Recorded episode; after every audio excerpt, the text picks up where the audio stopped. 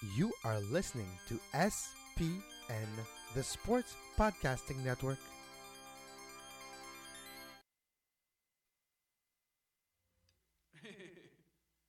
Quiet upstairs. The SPN Roundtable on the Sports Podcasting Network.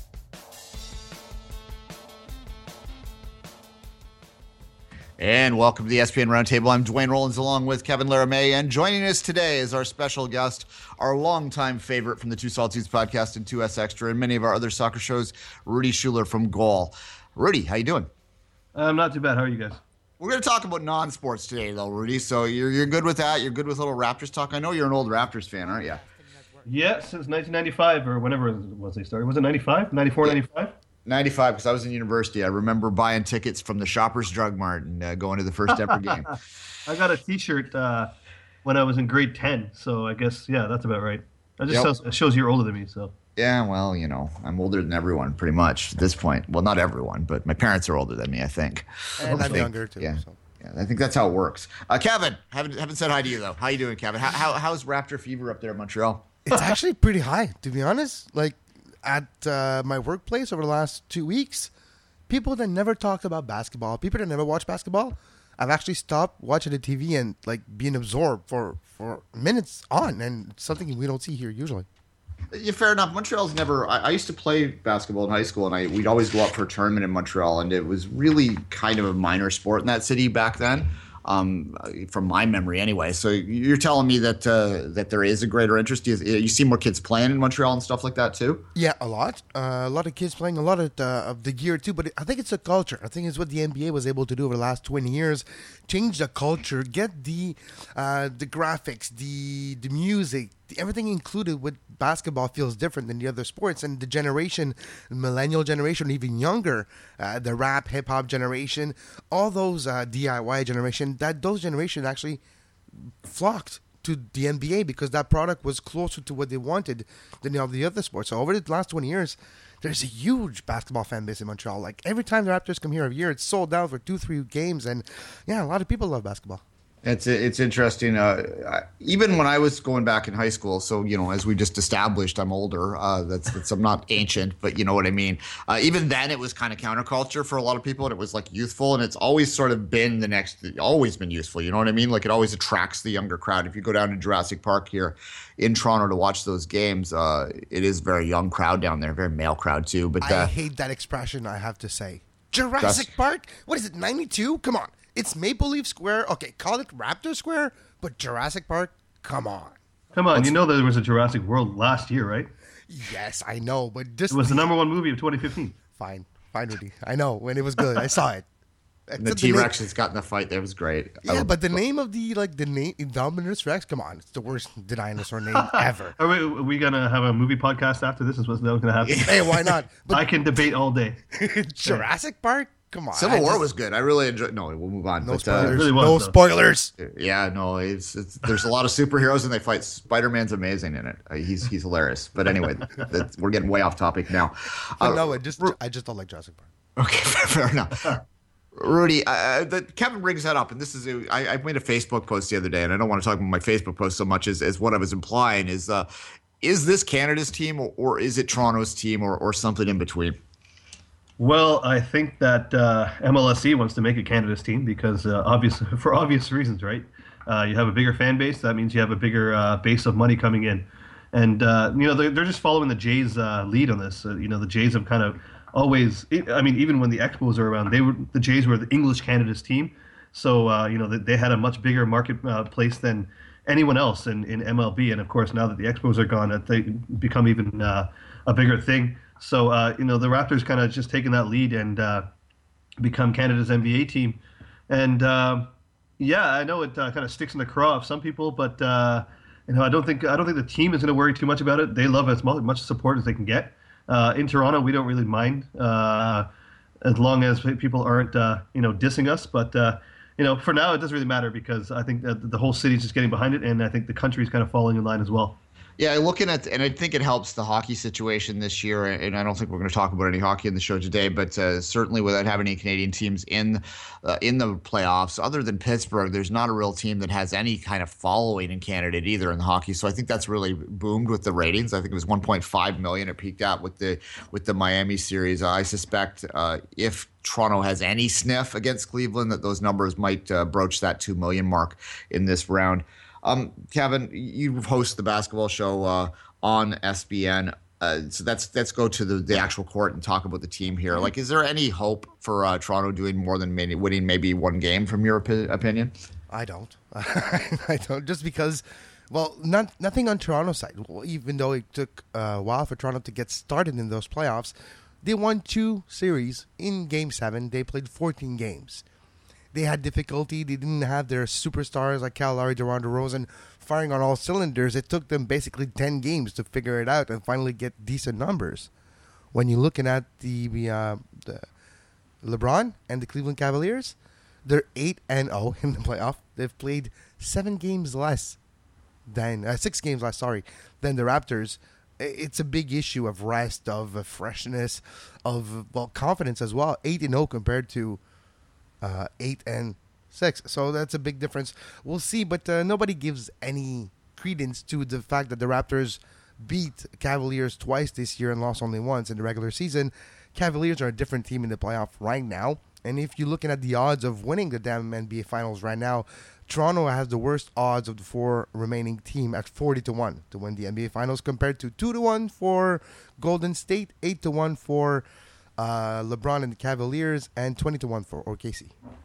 Might put 20 to 1 on OKC. That's not a bad little bet, especially after the first game. Yeah. Uh, today on CBS.com, uh, they, they, put a poll out. Uh, the Gareth Wheeler from uh, TSN picked up on this, and it, it, got a little traction this morning. So if you go on Twitter in Toronto, hashtag We the Other is trending, and the reason for that, Rudy, is that uh, that, uh, that the poll had three teams listed who will win the NBA title and other. Uh, so the three teams in the conference final and other, and uh, the team that was the other was Toronto. So we uh, we the other. Uh, is Toronto getting too little respect in your mind, Rudy? It's always that case, isn't it? And it's not just Toronto. It's any Canadian team that plays in a cross-border league uh, with you know obviously with the U.S. It, it's almost like it's almost like the exchange rate also works with uh, with Canadian teams too, so they get uh, you know eighty percent of the of the respect that they should. Um, it's kind of ridiculous because you think about the Toronto Raptors and, and, and what they've done to get to this point. You know, they've been probably, arguably, uh, the top two team in the East over the past three or four years. You know, if not the best team in the East, if you put their entire record together, because the Cavaliers, uh, you know, they they were they're good now, but they I don't think they've been as consistent over the past three four years. So. Um, it is kind of ridiculous, but it's also it's, it's also to be expected uh, a little bit of the American isolation isolationism uh, at work at play here, uh, which is kind of weird because it's not like the Raptors are, are a new franchise. They've been around for 20 some odd years now, and uh, they had arguably the biggest superstar in the game in, in, Vince Carter 15 years ago. So you'd think that would have led to some kind of momentum and at least uh, kind of put Toronto on the on equal footing with some of these other teams, but it, it, just never seems to be that way. It's almost like you know here's the here's the the border and everything beyond the border does not matter uh, in, a, in a U.S. sports league, and we see it with other leagues as well. Um, uh, you mentioned hockey before, and I think the NHL is kind of a, a, a culprit of that. You know, they're they're all too happy to take um, all sorts of billions of dollars from Rogers uh, when it comes to when it comes to contract negotiations, but when it comes to TV scheduling, they're always giving they're always giving uh, uh precedence to what NBC wants, even though NBC I think only pays about half the money that uh, Rogers does to, to the NHL. So even real money, even real hard cash, can't give the respect to Canadian uh, sports teams in cross t- in in you know in the NHL. So how's it going to work in, in, in, the NBA? It's just not. So it's to be expected, and I don't think that uh, the Raptors are going to care uh, because they they kind of look at themselves as uh, kind of the underdogs anyway and I think they they've kind of built themselves on it, especially the fan base as well. We've kind of built ourselves on this on this, uh, and I'm including myself in this on the, the, kind of this underdog thing where you know who's expecting Toronto to win anything in basketball, but we're still doing it. So hey. Yeah, yeah. The, we the other was the nicest thing CBS probably Yeah. did for the fan base. It galvanizes them right. And if they were to do anything in this round, um, you know that that's going to be embraced. I, I think that that's going to catch fire. Uh, we the other now, but uh, Rudy, I'll go back to you for this one. What are your expectations for this series? Your realistic expectations? I know that I, I am a pretty irrational Raptors fan. Um, people make fun of me for it. Um, you know, my girlfriend won't even watch the games with me because I'm so up and down at this point. Uh, but at any rate, uh, you know, I, I kind of worry that that they might get swept, but uh, I'm hopeful that they can get one. Uh, what are your realistic expectations? Well, I, as I just mentioned, uh, I think uh, the Raptors are underdogs. I, I actually don't expect a sweep. I think the Raptors will win one or two. Um, I think that the uh, momentum thing that uh, Kevin was mentioning before, I think it might actually go against the Cavaliers having to sit for so long, and I think it actually works for the Raptors in the fact that you know we've seen uh, Kyle Lowry and DeMar DeRozan have pretty poor playoff uh, appearances two years in a row. And then this year, you know, they, they started off the same way. You know, everyone was, oh, you know, these guys aren't worth it. Uh, they're not worth max money. they these guys aren't real stars because they're not doing it in the playoffs. And it took them a while to figure that out. But now the two of them are rolling. You know, Kyle Lowry is looking like the Kyle Lowry that, that has dominated in the regular season over the past three years. And DeMar DeRozan, you know, he's he's still not shooting quite. Uh, the, his percentages aren't quite uh, what it should be, but you know, he's kind of pulling the Kobe, where he's he's putting up a bunch of shots and putting down a bunch of points anyway, and uh, he's getting it done elsewhere. So um, I think that might actually help the Raptors in the fact that they they almost needed to scrape and claw their way through a a, a, a couple of series just to get their two big stars uh, back on track. And you know, with um, with Bismack Biyombo kind of emerging as a star as well, and uh, Jonas Valanciunas coming up, uh, coming back, and uh, giving his brand of you know a big man uh, play. I, I don't think it's going to be. I don't think they're going to be as much of a pushover as everyone's expecting because uh, I think momentum has and, and mentality has a big uh, part to play in, in in playoff anything, but playoff basketball especially. Uh, it, Kevin, let's let's take it one step further to that. That- That's let's pretend the miracle happens, or even just don't. Just just talk about the East versus the West. Is there any chance that either of these Eastern teams could could compete in that final? I guess LeBron is LeBron, and you always don't want to discount him. But uh, in terms of, of the overall understanding your expectations, even if OKC goes through, will the Eastern uh, team not go in as a heavy underdog?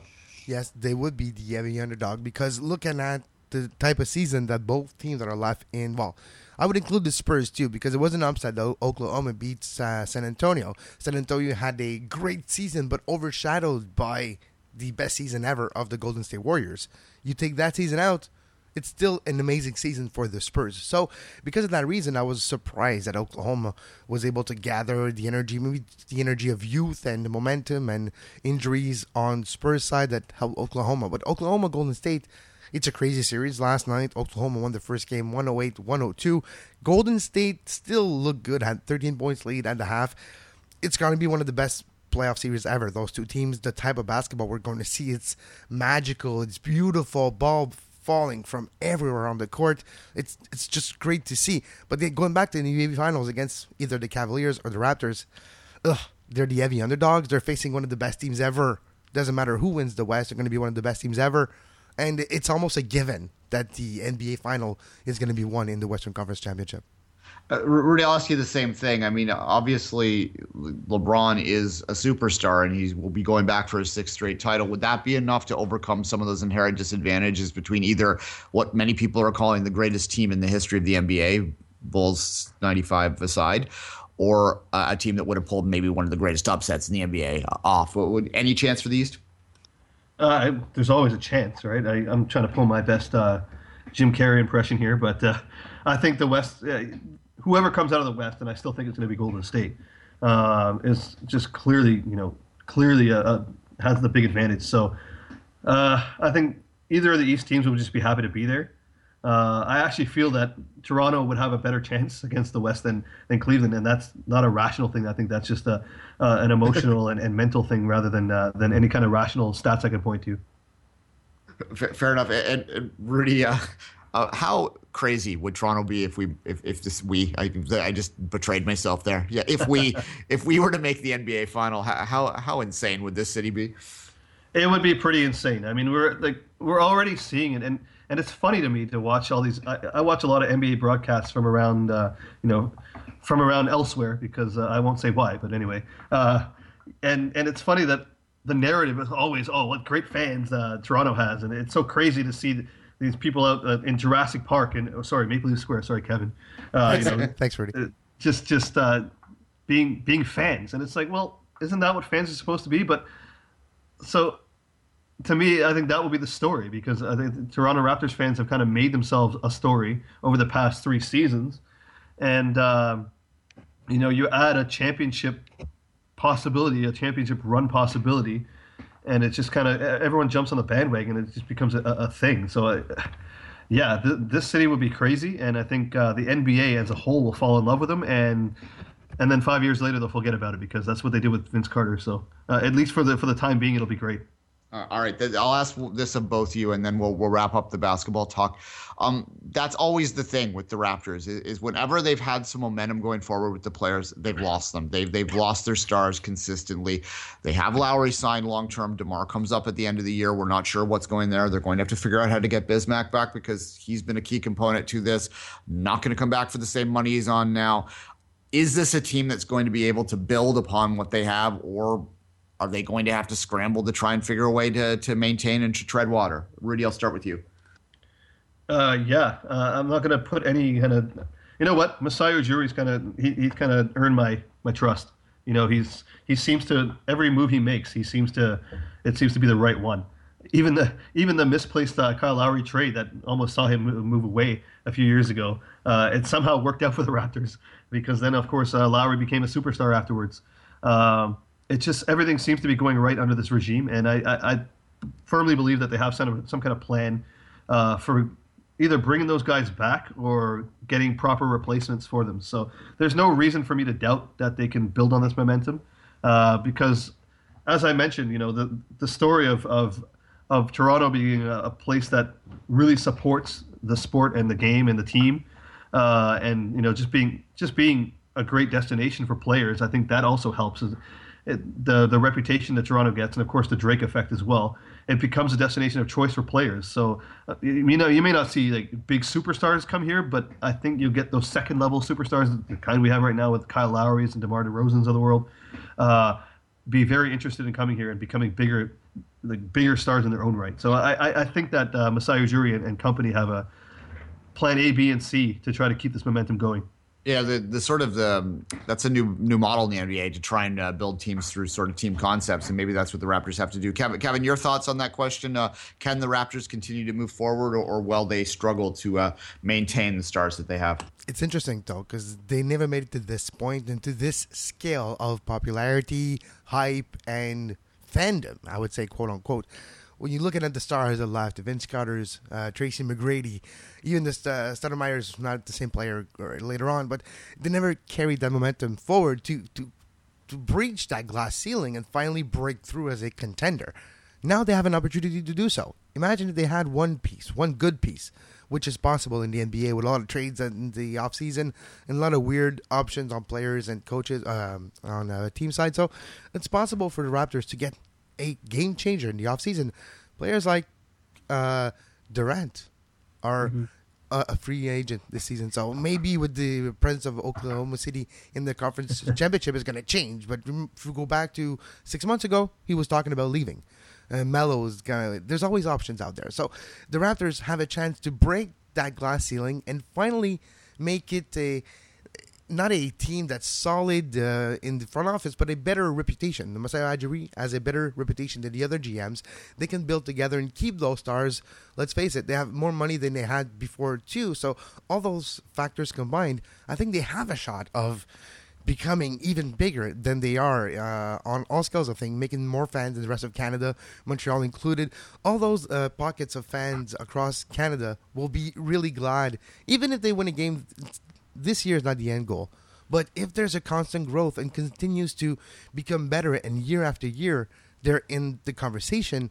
I think we're not going to have that same feeling of, yeah, the Raptors are just, uh, it happens once in a while. They get streaky, they get hot for a couple years, but then everybody forgets about it. I think it's it's the opportunity they have is now, and they have to do something about it. They cannot just uh, not sign DeRozan and Bianca back uh, leaves, and next year they finish eighth and barely qualify for the playoff. No, they have to take that opportunity. Uh, Yeah, and think- uh, can I just jump in? I just Yeah, wanna, go ahead. You mentioned uh, Kevin Durant there. Uh, and uh, of course, the Raptors have been kind of working on him through Drake for the past two or three years now, and they even got fined for doing it. Uh, Drake, of course, had him at uh, his OVO Fest here in Toronto about two years ago, and basically up on stage said, you know, you got to come join us. Uh, you know, without I'm, I'm saying it without the uh, the expletives, but whatever. he basically said, you got to come join us in two years, and, and that that got the Raptors the Raptors organization fined and so on because he is technically their their employee. So yeah, they've been planting the seeds for a while now. So that's why it's it's all these things that have kind of made me believe in Ujiri as a as a guy who's always been playing the long game anyway. And of course, he's got some fortunate breaks. I, I always go back to the Kyle Lowry thing. They they were on the verge of of trading him away, and. Uh, it, because uh, the New York Knicks are just a, a you know a, a, dumpster fire of a, of a franchise, they, they they pissed that away. And of course, he came back here and became a superstar. Now that's a, a massive stroke of luck but I, I still feel that uh, they're they're playing the long game, and, and even if even if it's not Durant, I think that they have a plan. So uh, I'm I'm excited to see what they do this summer. Yeah, the the gay trade, the not getting the Lowry luck there. You even look at, a, at the at the Biyombo uh, signing in the offseason. There's savvy stuff that comes in sort of under the radar that he's really done to to build this. I'll tell you this, and I'll finish with my thoughts real quick here. Um, watching the end of Game Seven the other day, I'm going to fully admit it was emotional for a guy like myself that's been a day one fan of this team because I, I, am a fan, pure and simple, of the Raptors. Have been since the beginning, and it really this team's always represented what Toronto is to me in many ways. So they started before TFC. TFC doesn't in other ways as well. In terms of what the crowd looks like and what the fan base looks like, it looks like what my Toronto is. It's a four one six kind of kind of kind of team, right? And that's nothing against the teams that are more 905y in the city. Uh, but uh, you know what I mean, right? And it was just it was nice to see a payoff and. It is gravy from here. Uh, it's going to be tough against Cleveland, but uh, it's kind of, I think, for this city and this fan base that's been down in the dumps a lot and, and, had a lot of disappointments. Playing an Eastern final, having the attention they're going to get for those years is almost like a mini final of its own. And if they can build on that, obviously we'd like that. But uh, I'm going to just enjoy the next uh, hopefully uh, six games or, or maybe or maybe maybe even seven if Dwayne, I can really dream. Just to add to your point, you mentioned how it's a four one six city. It's a city. It's a it's a team that represents the culture of and the vibe that Toronto feels when you're going. I would go further than that and saying it's a city. It's a, sorry, it's a team and a league that represents the time that we live in if you're looking at the NBA itself, is always the first one to either go for different markets. The first one on uh, social media started the trends with the, the music, with the uh, everything. It, it feels like it's a league of its time. And I wouldn't say it's the same case for all the other professional leagues in North America. So that makes it special as well. All right. Let's take a quick break right now. We're going to come back and we're going to talk about baseball and the struggling Toronto Blue Jays or the mediocre Toronto Blue Jays. I'm not sure where to go with that, and maybe touch on the uh, the Euros a little bit because we got three soccer guys on the line here. SPN, the Sports Podcasting Network. Visit us, sportspodcastingnetwork.com. And welcome back to the roundtable. Let's start with baseball it's all the talk here in, in this. Well, it's not all the talk here in the city because it kind of got a little bit uh, uh, underwhelmed. It's just just like when TFC made the playoffs last year and got overwhelmed by the fact that uh, that the Jays were doing something. The Jays got overwhelmed by the Raptors winning Game Seven, but it's kind of hard to ignore uh, the brawl and the punch, which uh, the punch, which is what the Texas Rangers fans are trying to claim here. Uh, Rudy, let's start with you and just get your overall impressions of, of, what happened on Sunday between the Texas Rangers and the Toronto Blue Jays. Was it just something that was inevitable and now it's done with, and we can finally move on from the bat flip and all that sort of junk? Is it? Was it inevitable? I mean, really? Uh, to me, it was just stupid. Uh, yeah, I, they they took aim at uh, Bautista, and you know, then he he slides in Odor, and Odor takes a, a, a exception to that. And it's funny because I think Jose Bautista was expecting a you know a regular baseball air quote brawl. You know, when everyone kind of like shoves each other and puffs out their chests, and, and nobody does anything. But here comes Odor with the freaking, you know, right the hook. right hook um, that everyone everyone outside of the Blue Jays uh, fandom seems to be cheering on. I mean, not everyone, but there, there's uh, it seems to be quite a lot of people are. What other people hate Jose Bautista for whatever reason. Uh, I, I, don't know what that is. I'm not going to get into it, but uh, but as as baseball punch concerned, it, it, was the best I've ever seen. Oh, that's yeah, for sure. But I don't think that Bautista was ready for it. But here's the thing: it was a great. He connected well. Uh, you know, it, it was great. He, you saw his glasses flying off and his helmet flying off and everything, but it didn't really knock him down and he, you know, you see him today, or you know, he doesn't even have like he has a little tiny bruise. It wasn't even anything. So He ju- as, I as far as punches go, it wasn't exactly the most uh, devastating. I would say. And at the beginning of the game last night of Toronto, he actually touches his jaw in front of everyone when he first steps on the first inning. He's like touching his chest, uh, his jaw, and he's like, "I'm fine." Takes more than that of a man to knock me down, in his own words. But yeah, uh, the overall the overall thing is like okay. First of all, it's a freaking like we're talking. About, we're still talking about a bat flip. It was cool. It was cool when it happened. You know, I have the T-shirt. It's all great. Uh, you know, it's a great m- moment in in in, uh, in the you know the Blue Jays history In sports, and so on and so period. forth. But yeah, for sure. But like people talking about it is disrespectful is whatever. It, I, I I thought the same thing now as I thought then. It's like get over it. You know, the guy hit a home run and he celebrated. And sometimes baseball and their unwritten rules, it, it, it just annoys the hell out of me because you know it, you, basically they don't want anyone to they don't want anyone to act a certain way. And of course you know i'm not i'm not even going to get into the fact that you know this is a non-white guy that was doing that. So of course if it was you know a lily white guy from from middle america it would have been great. But here's a you know here's a latino a latino guy that's daring to show some kind of a some kind of personality and he gets vilified for it. And you know what? That's just a load of bs in my point in my point of view. And uh to the fact that we're still talking about it in May of 2016 when it happened in October, and and and it was the catalyst for a, an actual brawl, is just absolutely ridiculous, and it, it speaks to a larger uh, kind of failing in, in, in the baseball culture, in my opinion. And I just want to say So quickly ahead, too, uh, it's not like the bat flip came in the first inning of a game that's unmeaningful. Well, That would that would be like insulting. No, it's the biggest moment almost of the franchise in the last two decades, where in a moment where the team just got adversity against them with a weird play, weird rule, and there's an opportunity, and he hit that home run, and he throws the bat. First of all, what's insulting about a bat being thrown? Well, that's exactly it, right? I mean, he didn't throw it at the No, pitcher he just or threw at it in the air. someone. He just threw it. Everyone, when you hit a ball, you have to throw the ball. You have to throw the bat down on the ground anyway. So he just threw it with a little bit of gusto because he was excited, because the fans were going nuts, because he hit this massive home run, and you know it meant everything.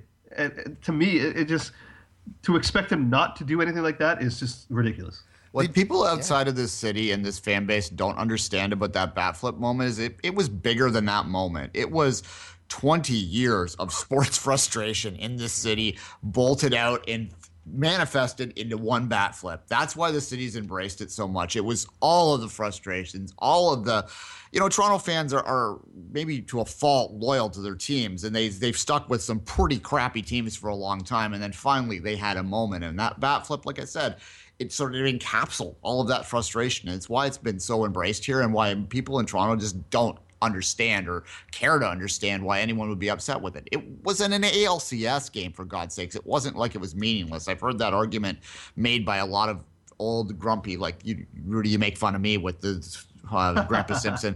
No, it's like that. It's like that's what we're hearing, like the Goose Gossage people out there. But you know, a man named Goose with a handlebar mustache is Yeah. yelling at someone for being being an attention whore. Come on. Exactly. Um, well, the and they're I old said- white guys. They're all, like, I'm going to throw that on the table. They're old white guys Yeah. that are that are getting angry at the the you know the prime of his life Latin man.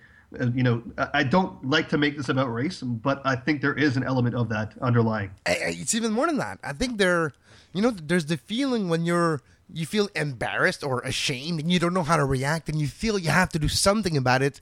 But technically, you just got to get over it. And uh, yeah, that's exactly what happened. The Rangers waited for the last opportunity they had. After all the games Yeah. they played each other, the last opportunity they had to do it, they did it because be like, ha ha. But you know what?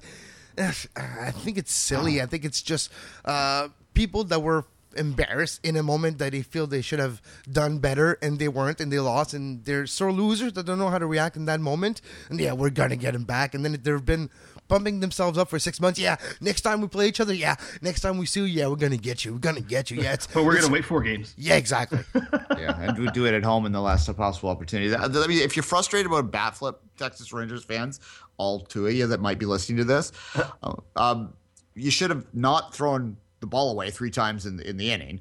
To set it up, and you should have pitched better to, to Bautista. There, there's your bottom line if you didn't want to see a bat flip, right? Like you lost the game, uh, not because Bautista threw a bat. You lost the game because you couldn't catch a ball and you couldn't pitch at the right time. So anyway, moving on from that, let's talk about the Blue Jays in general and the season. Um, you know, the, the old conversation here in Toronto is, is constantly: is it time to panic? Is it time to panic? Is it time to panic? And then you have you know, kind of your more rational fans going, no, it's never time to panic. Let's remember the 100 game mark last year, they were 500, et cetera, et cetera. And then you have, of course, your purer fans going, it's time to panic. So, Rudy, is it time to panic? Is it time to panic? Um, if they don't make any moves, it's so weird to me. You know, they, they've got such a potent lineup, but their pitching really sucks. Uh, at, at, least the relief pitching really sucks. And if they don't do anything to, do, to, to to kind of augment that, and then then it will be time to panic. But I think you can coast along right now. Uh, as long as things don't get too far out of hand, you know, as long as the, the, the top of the AL East doesn't get too too far down the horizon, then you can you can coast along. And uh, of course, the 2015 Blue Jays kind of showed that. But uh, you know, you can't really you can't really uh, depend on that. You can't really depend on on you know getting players and trades that will turn seasons around because that might not happen. So um, while I don't think it's too, I don't think it's it's uh, panic time just yet. I think it's getting close. Um, I think within a month, if you were to ask me this this question again, and you know things are the same, then yes, I would say it's, it's time to panic. But because baseball plays a thousand games in a in a season, it's not quite there yet. All right, fair enough, Kevin. Kevin, are you, what are your thoughts on the Blue Jays so far this year? Uh, do you think that this is a team that's just sort of in a bit of a slump, both on the relief uh, pitching side and, and, some of their hitters, or, or, do you think this is a, a team that, uh, when you take a price out of it, not that he's doing much this year, uh, that they just can't uh, compete the way they did at the end of last year?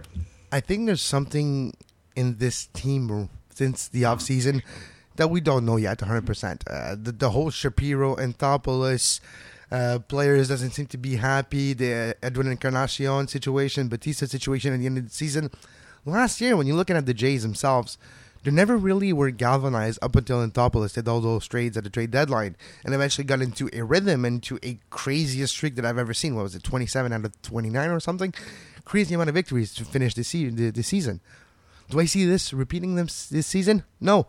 Uh, Shapiro and the GM in place don't have that same mentality that Anthopoulos had to make a splash, make a name, make a reputation, get some fans. It's different this year, and I do feel that on the on the field it's going to be a struggle just to try to get into a position to maybe get a wild card spot, which is going to be tough right now. So, all those factors combined, uh, the fact that Bautista, Encarnacion are going to be free agent. Oh, it's a lot of tough questions, and unfortunately, because of their offseason change in the front offices last after last season, they've put themselves in a situation where all the gains that they did last year was not erased, but uh, dampened a little. All right, uh, let's move uh, move to uh, soccer. Which those that uh, I don't know if anyone ever listens to the roundtable that doesn't listen to the rest of our network, but if you are out there as a unique listener, uh, we have a lot of soccer shows. We are soccer people on the Sports Podcasting Network, and we do have two very big tournaments that are starting in less than a month now. Uh, Rudy, of course, works for Goal. this is his livelihood, so I'm going to ask you, Rudy, what what your main talking points are, main points you'll be looking for in both the Euros and the Copa Centenario this uh, this summer? What, what are you looking to see in those those two uh, tournaments? I'm looking to see if France can get it done at home. Um, I'm looking to see if Germany can can uh, follow up on their success and and and and maybe get a, a, Euro title as well. And I'm looking to see if Belgium can actually uh, can actually fulfill you know what on paper looks like a great team, but they haven't really won anything yet. So those are the three things for me in Euro.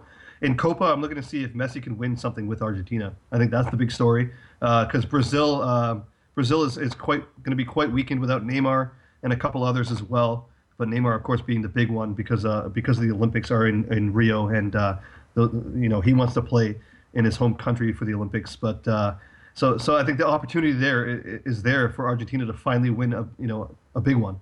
Uh, it's not the big one, but it's a big one, and I think Leo Messi needs this because he, uh, you know, everyone knows. I, I, I, and I can't even argue this with anyone because I, I, think they're wrong if they say otherwise. That Leo Messi is the greatest player right now, uh, and you know Ronaldo's up there too, but I don't think he's quite there. I think I think Leo Messi is the guy, right? And um, it's always been a case of oh well, he can do it with Barcelona. How come he can't do it with anyone else? So I think this is going to give him an opportunity to actually do it with Argentina, you know, without, without having the, the so-called crutch of, of Barcelona and, and Suarez and Neymar and, and all those guys behind him. He's going to have a few of those same guys behind him, of course, but uh, not to the extent that he has at, Bar- at Barca. Um, and to me, that's the thing. I, I think he wants to solidify his uh, reputation as a player outside of the club game, and I think we're, I think he, he's got a very good chance of doing that. So I think that that's my big story from Copa America. Yeah, because because going to the World Cup final with the second best player in the team injured and, and not available in, in Sergio Aguero and taking Germany to extra time, that's not doing anything, right, Rudy? That's that's yeah, clearly, no, no, no. That's that's he's clearly trash because he you know he took the team on his back. Yeah. and they wouldn't even they wouldn't even have made it as far as they did if he didn't uh, he didn't come up with timely goals and timely assists uh, in the in the run up to it. Yes, they weren't a dominant team. Argentina wasn't, but uh, if you look at how they got their goals that got them through to where they got them to, through, is they all came through Messi. So uh, to me, he's already kind of established himself in the, in the pantheon, up there with the the Pelés and and, and Diego Maradonas and Johan Cruyffs of the world. But uh, for some people out there, they need to see some kind of international uh, silverware, and I think this is his best shot at doing it. Yeah, take a look at that Argentina backline in the starting in the in the World Yeah. Cup final. Okay, like Demichelis was out there. God love him. You know that I have time for the boy, but uh, I don't know if he's quite uh, quite at the class that you think of in the World Cup final. Kevin, uh, I think we're we're safe to say that uh, with soccer today, the the podcast that we're debuting in, in pilot form this month, uh, it will uh, launch in full on during the uh, the European Championships and the Copa. What do you think we'll be talking about during those those uh, three or four weeks, Kevin? Uh, a lot about soccer, a lot about uh, Messi and uh, all the big names. Uh, maybe where Zlatan's gonna go? MLS, maybe, uh, maybe Philly. Probably not. More No, LA. no. no, Zlatan is not going to Philly, and more more correctly, not to Chester. you should have seen Jim Curtin's Milan, face when he was asked that question. Chester. Rudy. Rudy, earlier this week at the Impact game last weekend, you should have seen Jim Curtin's face when he was asked, "Do you think you're gonna land Zlatan?" yeah, that was that was that was interesting. Yeah, the eyes tell the story. You're like, uh, sure, we never know what can happen in MLS. Are we talking about FIFA 16 or are we talking about real life? Yeah. no, but to go back to your question, Dwayne, uh, the Euros will be very interesting. I love the fact that it's in France because of the uh, well, usually the Euros are in the, the great prime time for me because when I wake up, it's about time to start so I can have my coffee and watch watch Euros. So the timetable for that tournament is always well appreciated from my point of view. All right, fair enough. As I say, soccer today. We'll we'll be back again for an episode tomorrow on Wednesday with the live call-in opportunity. And during the Euros and the Copas, we will be going out uh, daily during that time to to launch the network and see whether we uh, whether people want that. So that's what's going to be happening in June, and uh, we'll be trying to get this uh, roundtable out a lot more too in the days ahead. Rudy, we do thank you again for your time. Uh, anything going on in goal you want to pump today before we let go? Uh, well, tomorrow we've got uh, quite a slate of, of, of Canadian soccer games, don't we? Uh, you know, TFC hosts NYCFC, and we got the the next leg of the of the Canadian Champ- Championship uh, preliminary round, which I think Ottawa, you know, unless they, they pull an absolute uh, debacle of a of a collapse, they're gonna they're gonna advance that, and then. Uh, you know, we're, we're kind of inching towards the Euros and Copa, so it, it, we're, we're ramping up that coverage there. So there's lots going on in the soccer world on goal. All right, Rudy, thanks for your time, and uh, Kevin, I'll I'll talk to you sometime soon. You were listening to SPN, the Sports Podcasting Network. Visit us, sportspodcastingnetwork.com.